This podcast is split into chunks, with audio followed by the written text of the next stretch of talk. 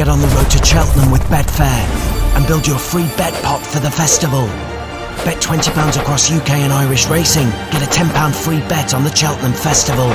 Runs every Saturday. Build your free bet pot with Betfair. Thank you for joining us on the weekend warm up as part of Betfair's race to Cheltenham. The excitement is very much building. We now are, of course, just two and a half weeks away from the festival itself. And this is always a good starting point to get straight into offers and welcome along Barry. Oh, Hi, Emma. Yeah, the offer race to Cheltenham. It's in our third week this weekend. Obviously, Saturday, bet twenty pounds on the Betfair Exchange, and you get a free ten pound bet into your bet builder pot for the Cheltenham Festival. If you haven't got involved in the action already, it's not too late. You've still three Saturdays to go before Cheltenham. If you bet that 20 quid on the next three Saturdays, you'll have 30 quid come the festival. If you're already involved, you're on the road to 50 pounds bonus ahead of the Cheltenham Festival. So, like I said, it's not too late to get involved. Uh, bet to 20 quid and you get your free 10 pound bet before the festival kicks off in March. Well, completing our lineup is Chris Dixon. And Chris, once again, we've got a really informative weekend in store. We have, Emma. Um, yeah, really looking forward to it. Obviously, there's a, a good card at Kempton, couple of graded races there. We've got the Adonis, we've got the Pendil. Um, there's some competitive handicaps there. Up at Newcastle, there's the Eider Chase in Ireland at Fairyhouse, three graded races on their card. And it's a big weekend on the all weather as well down at Lingfield. There's the Winter Derby Group 3, there's the listed Hever Stakes as well. All of that good stuff going on. I'm going to be at Chelmsford in the evening and getting home pretty late, but I'll get there early to make sure I can take in everything that's happening in the afternoon. and isn't it quite nice to see good ground at Kempton? Yeah, it's great to see. It's kind of what you associate with Kempton as a rule, but we haven't always had it um, this season, have we? But it's invariably a track that you kind of associate, certainly front end and back end of the season, with a, a soundish surface, a, a, little bit more of a test of speed often at Kempton than you get at um, at other tracks. Even when the ground is softer there, it's often not as soft as it can be at other venues. So it's uh, essentially a speed track, particularly when the ground dries up like it has done in the last week. Well, our Rakers race in focus this week is the Adonis Hurdle. And Barry, best starting point is how do they bet? Because I'm guessing that Tritonic is going to be quite short. Yeah, he's even money favourite at the moment. Tritonic uh, Junk is currently a four to one chance. Twelve Paso Doble. It's a whole host of horses in there with chances. Uh, I, I think the favourite's opposable at the price. You, you've heard Chris say that it's a speed track. It took him all the length of the straight to get by Casa Loupi in um, in Ascot when he won first time up. He traded a high of 27 in running on the Betfair Exchange there, the runner up, and reopposing Casa Loupi traded at 105. I think the favourite's readily opposable at the even money mark. I'll be laying him on the Betfair Exchange. Okay, well, I think that Chris and I are going to go against you. So, Chris, we'll talk about some of the pros and cons of the of the favourite here, Tritonic, and why he's so short. Um, we know Alan King thinks a lot of him. I think he fully expects him to win at the weekend. This is a race that Alan King has won four times in the past, and this has always been the target um, since winning at Ascot. We know he's good on the flat. What's to like, and what are their doubts?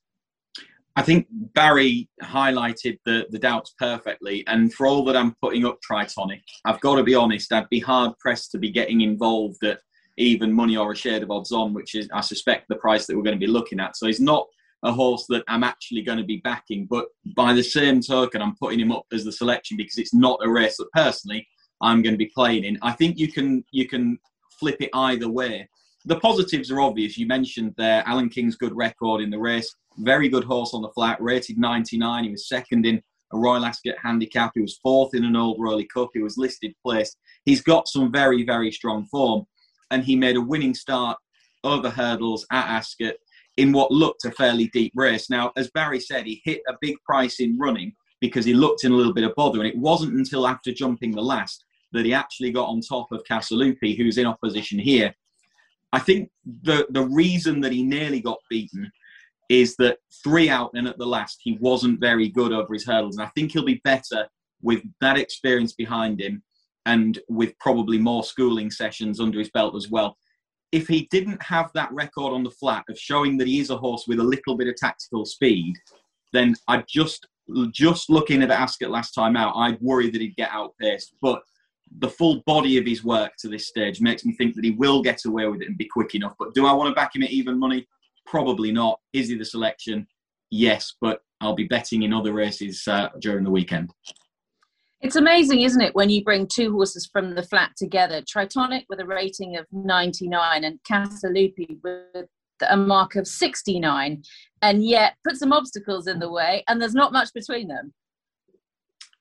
Yeah, very much so. I, I mean, Casa Loupi, uh, I think Barry probably backed this up. His his jumping was absolutely mustard in that race at Ascot, whereas there was definitely some novice errors from uh, Tritonic, and I think that really did help Casa Loupi. But he was was probably reasonably well regarded in that they sent him to that particular race himself, Casa Loupi, the same race that the Yard had won with Goshen the previous year. Okay, what about one or two of the others? Honneur D'Ajonc um, made a very pleasing debut at Exeter and then fell at the last, went a length clear actually, in what looked to be a pretty smart race at Kempton last time out. Then you've got Margaret's Legacy, who's an interesting runner from France.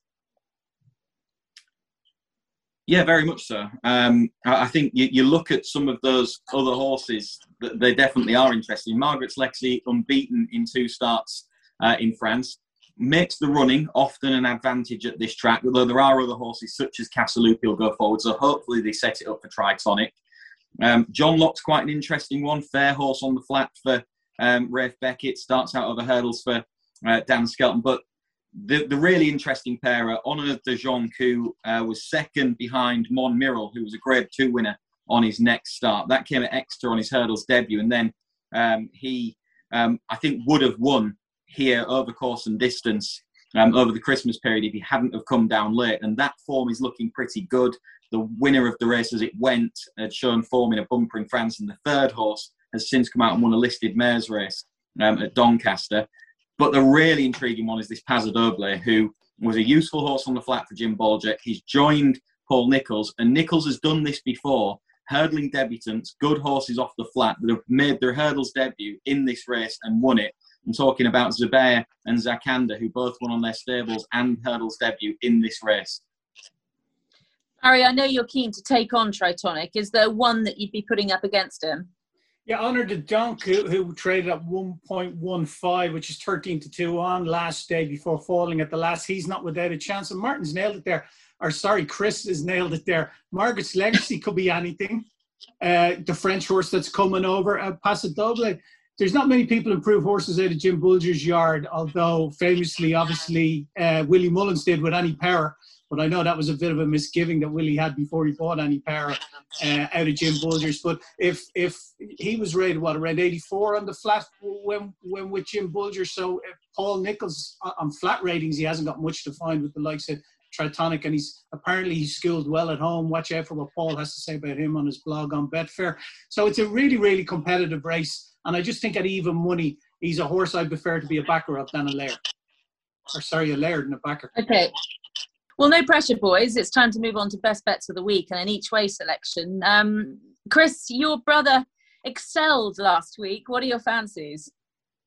Um, well, initially, I, I, I, nearly played it very safe with Moss Gill in the Hever at Lingfield, but then I saw the early price that went up at five to four, and I thought, well, see if I can find something that's likely to be a bit bigger. And I've gone for Oro Branco, a horse who runs for Nigel Hawke in the 410 at Kempton, so the penultimate race on this card.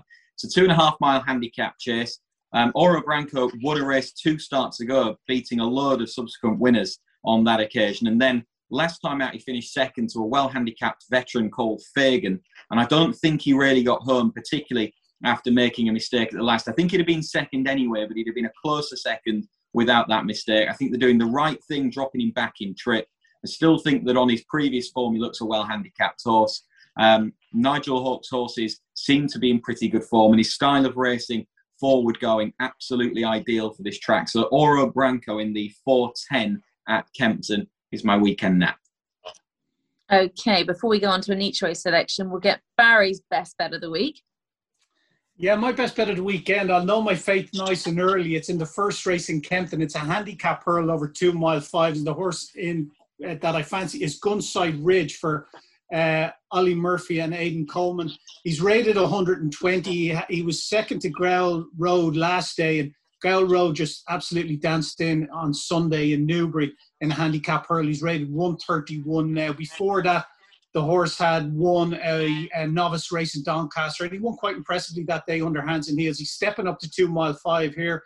I just think he's going to be around an eight or ten to one chance. I think he represents a real decent bit of value um, this weekend, stepping up and trip. Okay, my best bet of the week. I like the chances of Calico for Dan Skelton. I know he's a horse that, they think plenty of in the Dovecote Novices Hurdle. He goes on any ground. He was pretty smart on the flat in Germany. He was fourth in a German St. Leger. I liked his debut performance um, when he won over hurdles at Ludlow. And I think all in all, there's plenty to like about him. Obviously, Athol Street for Paul Nicholls looks the main danger there. Bigger prices looking slightly further afield. Chris? Uh, I'm going to go to Kempton and the 335 competitive looking handicap. There was one or two horses of interest in this for an each way selection. Um, I've gone for Black Corton, who was second in this race last year off a pound higher handicap mark for the Paul Nicholls team.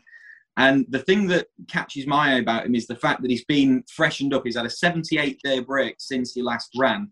Now, if you look at this horse's record, when he's had 50 or more days off the track, I'll just reel off a list of numbers, but 2 3, 1 1, 1 1 1, 2 1, 8 3 2 4. That's his record when he's had a break. The latest of those, that fourth at Ascot in a really competitive handicap, was off a higher handicap mark. I think his next two runs probably came too soon for him, and he's now back to Kempton on a surface that'll suit, a race that he ran well in, off a higher mark. And he does have some big field handicap form, second in a Galway plate. Those Ascot runs behind well handicapped horses that I mentioned. And I think the race will be run to suit him. So Black Corton, in the 335 at uh, Kempton. I think he's around 14 to 1, something like that. Well, Barry, this is an intriguing race because you and I have independently come up with the same each way selection here against Chris. Wow, what were the odds of that? Yeah, I was just having a little novel to myself there that Chris fancies Black Corton and I fancy one in the same race. Mine's the Butcher said. Uh, he ran last day in the Sky Bet Chase and although he's beaten 34 lengths, would you believe he traded at seven to four in running? Now I bet him that day, and he travelled like an absolute dream. But when push came to shove, he found very, very little. He's obviously had a win problem because they've done the win since.